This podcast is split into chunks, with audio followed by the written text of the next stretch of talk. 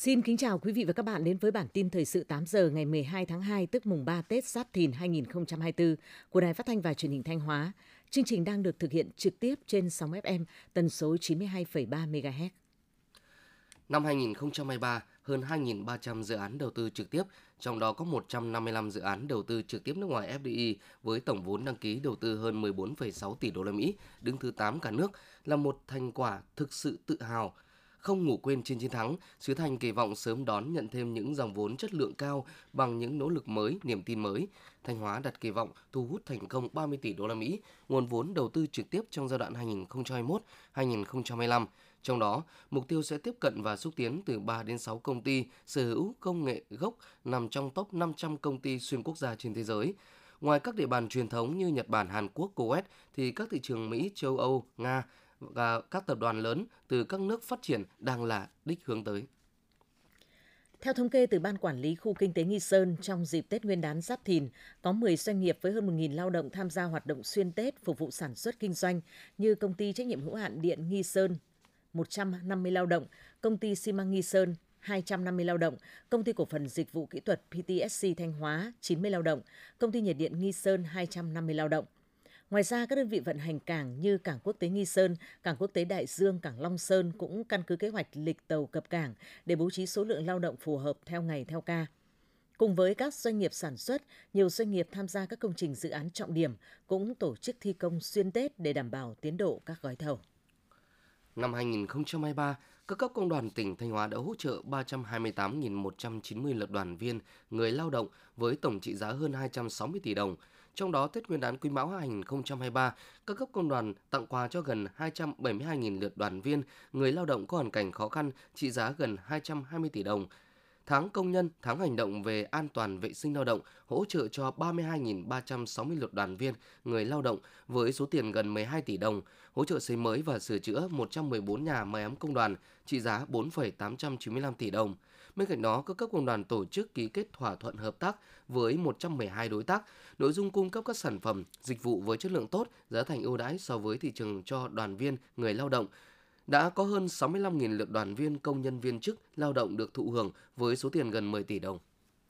Hiện nay, việc xây dựng mã số vùng trồng không những giúp truy xuất nguồn gốc mà còn gắn chặt sản xuất theo quy trình nhất định để đáp ứng yêu cầu của thị trường – Tại Thanh Hóa đến nay toàn tỉnh cấp gần 160 mã số vùng trồng, trong đó có 77 mã số vùng trồng và một cơ sở đóng gói phục vụ xuất khẩu. Các vùng trồng có mã số được các cơ quan chức năng thường xuyên theo dõi chặt quá trình sản xuất để có giải pháp nâng cao chất lượng sản phẩm.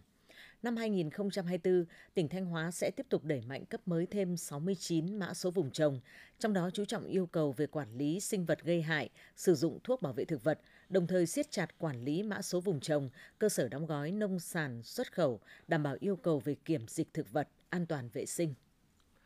Ngày 11 tháng 2 tức mùng 2 Tết Nguyên đán Giáp Thìn, lễ hội đua thuyền truyền thống làng văn hóa Chủ Ninh xã Hoàng Đạt Hoàng Hóa diễn ra trong không khí phấn khởi, thu hút đông đảo người dân trong xã và các xã lân cận tham gia. Năm nay có 4 đội chơi, mỗi đội 7 người, gồm một thuyền trưởng và 6 tay chèo. Mỗi lượt đua 3 vòng quanh hồ, hai đội có thành tích tốt nhất sẽ thi đấu chung kết để chọn ra đội vô địch.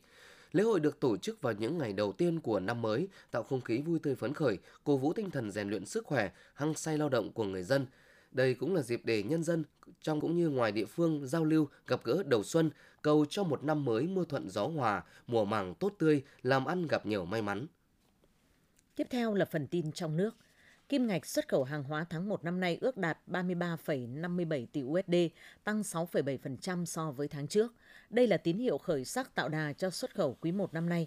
Trong những ngày đầu xuân này, tại các cảng biển trên cả nước, từng chuyến hàng rời cảng, hàng hóa thông quan thuận lợi sẽ mang lại nhiều kỳ vọng về xuất khẩu cả năm nay. Tại cảng Tân Cảng Cát Lái, thành phố Hồ Chí Minh, cửa khẩu cảng biển lớn nhất cả nước, ngay thời điểm đêm giao thừa, những lô hàng linh kiện điện tử đã được xếp lên tàu với tải trọng trên 19.300 tấn, chở gần 1.618 TU và sẵn sàng chờ đợi được phát lệnh xuất khẩu đầu năm nay. Bên cạnh lô hàng này, trong tuần đầu Tết Nguyên đán, cảng Tân Cảng Cát Lái sẽ đón 75 chuyến tàu làm hàng sản lượng thông qua 72.000 TU, tương đương hơn 1 triệu tấn hàng hóa. Năm tăng 9% so với cùng kỳ năm 2023. Tháng 1 năm 2024, tổng kim ngạch xuất khẩu nông lâm thủy sản của nước ta đạt hơn 5,1 tỷ đô la Mỹ, tăng gần 80% so với cùng kỳ năm trước. Rau quả là ngành hàng có nhiều lợi thế. Xuất khẩu rau quả nước ta trong tháng đầu tiên năm 2024 đạt hơn 0,5 tỷ đô la Mỹ, tăng 112% so với cùng kỳ năm trước.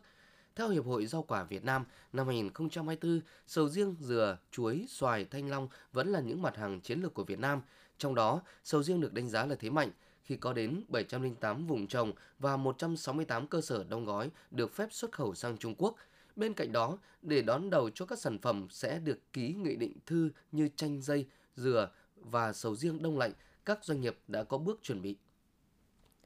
Theo Bộ Tài chính, trong ngày 11 tháng 2, tức ngày mùng 2 Tết, tại một số tỉnh, thành phố lớn, các siêu thị cửa hàng đã mở cửa trở lại để phục vụ nhu cầu mua sắm các hàng hóa thiết yếu, nguồn cung hàng hóa sẽ đáp ứng đầy đủ. Mặc dù giá cả vẫn trong tầm kiểm soát, Bộ Tài chính cũng đề nghị các bộ ngành địa phương cần tiếp tục theo dõi sát diễn biến cung cầu, giá cả thị trường các mặt hàng thuộc lĩnh vực quản lý. Từ ngày 29 Tết, tức mùng 8 tháng 2 năm 2024 đến ngày mùng 5 Tết 14 tháng 2 2024, 195 sinh viên trường cao đẳng y tế Bạch Mai đã tình nguyện ở lại trực Tết tại Bệnh viện Bạch Mai Hà Nội nhằm hỗ trợ, giúp đỡ người bệnh nặng cần được điều trị và chăm sóc tại bệnh viện. Được tham gia trực Tết với cương vị một sinh viên ngành y là một trải nghiệm đầy tự hào, cũng như mang lại cho các em nhiều bài học ý nghĩa cho công việc và sự nghiệp dài lâu, đây cũng sẽ là những khoảnh khắc đáng nhớ, những kỷ niệm đẹp, đáng trân trọng, khiến cho các thế hệ trẻ thêm động lực, thấy yêu nghề và yêu con đường mà bản thân lựa chọn. Chiều ngày 11 tháng 2, Sở Du lịch Hà Nội thông tin, trong 3 ngày từ ngày 8 đến ngày 10 tháng 2, tức từ 29 tháng Chạp đến mùng 1 Tết Nguyên đán Giáp Thìn, thủ đô Hà Nội đón 187.000 lượt khách, tăng 17,4% so với cùng kỳ năm trước. Trong đó, khách du lịch quốc tế tăng trưởng mạnh, gấp hơn 2 lần so với cùng kỳ năm 2023 với 39.000 lượt khách. Khách du lịch nội địa đạt 148.000 lượt khách, tăng 6% so với cùng kỳ. Tổng thu từ khách du lịch đạt 725 tỷ đồng, tăng 32,9% so với cùng kỳ năm 2023.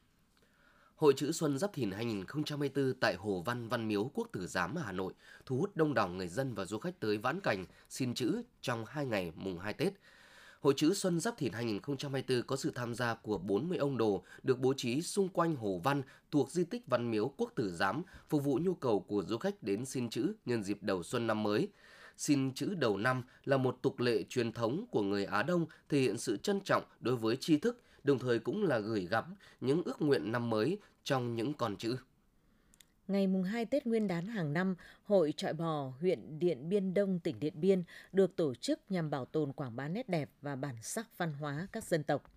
Toàn huyện Điện Biên Đông tỉnh Điện Biên có gần 30.000 con bò. Những chú bò trọi sau khi kết thúc hội trọi sẽ được chủ nhân giữ lại để chăm sóc, dùng làm sức kéo cày bừa, huấn luyện để mùa hội năm sau trổ tài, chứ không bị mổ bán như tại các lễ hội trọi trâu ở nơi khác thông qua hội thi nhằm tôn vinh những người nuôi bò giỏi, tạo điều kiện cho các hộ gia đình chăn nuôi bò trên địa bàn được giao lưu trao đổi kinh nghiệm, góp phần đẩy mạnh chăn nuôi bò thành ngành sản xuất hàng hóa, thúc đẩy kinh tế hộ gia đình, giảm nghèo nhanh và bền vững. Không chỉ có sách mà những năm gần đây còn có rất nhiều những hình thức lì xì khác giúp những người ở xa vẫn có thể gửi gắm tình cảm trong những ngày Tết. Ý tưởng tiếp theo để tượng trưng cho việc lì xì đó là mừng tuổi bằng cây – Ngoài ra, đối với người trẻ, mừng tuổi online cũng là hình thức tiện lợi. Dù là hình thức truyền thống hay hiện đại, dù là tặng cây hay tặng sách, Tết vẫn là thời gian để mọi người được thể hiện tình cảm dành cho nhau. Nghĩ về Tết xưa qua những câu chữ cũ, hiểu và Tết nay qua những thói quen mới, mỗi món quà đều mang một ý nghĩa đặc biệt ngày đầu năm. Theo báo cáo nhanh của Bộ Y tế, mùng 1 Tết các bệnh viện tiếp nhận 280 trường hợp khám cấp cứu do pháo nổ, pháo hoa, 163 trường hợp phải nhập viện điều trị, không có trường hợp tử vong. Các cơ sở khám chữa bệnh cho biết sẽ thực hiện nghiêm túc chỉ đạo của Bộ Y tế về tăng cường công tác khám chữa bệnh trong dịp Tết Giáp Thìn 2024, đảm bảo công tác thường trực cấp cứu, bố trí nhân viên, phục vụ người bệnh và chăm sóc sức khỏe cho nhân dân. Ngoài ra, ngành cơ bản đã chuẩn bị và cung ứng đủ thuốc phục vụ khám chữa bệnh và phòng chống dịch bệnh phục vụ cho nhân dân. Tính đến 12 giờ ngày 10 tháng 2, Bộ Y tế không nhận được thông tin phản ánh về thiếu thuốc, tăng giá thuốc trong dịp Tết. Theo thông tin từ Ủy ban An toàn Giao thông Quốc gia, trong ngày 11 tháng 2 mùng 2 Tết, cả nước xảy ra 83 vụ tai nạn giao thông, làm chết 28 người, bị thương 87 người. Trong 4 ngày đầu của kỳ nghỉ Tết, cả nước có 126 người chết và 278 người bị thương vì tai nạn giao thông. Trong ngày mùng 2 Tết, cảnh sát giao thông và công an địa phương đã kiểm tra, phát hiện xử lý hơn 7.800 vi phạm giao thông đường bộ, phạt tiền hơn 20 tỷ đồng, trong đó vi phạm nồng độ cồn xử lý gần 4.000 trường hợp. Những thông tin vừa rồi cũng đã khép lại chương trình thời sự của Đài Phát thanh và Truyền thanh Hóa. Xin kính chào tạm biệt và hẹn gặp lại.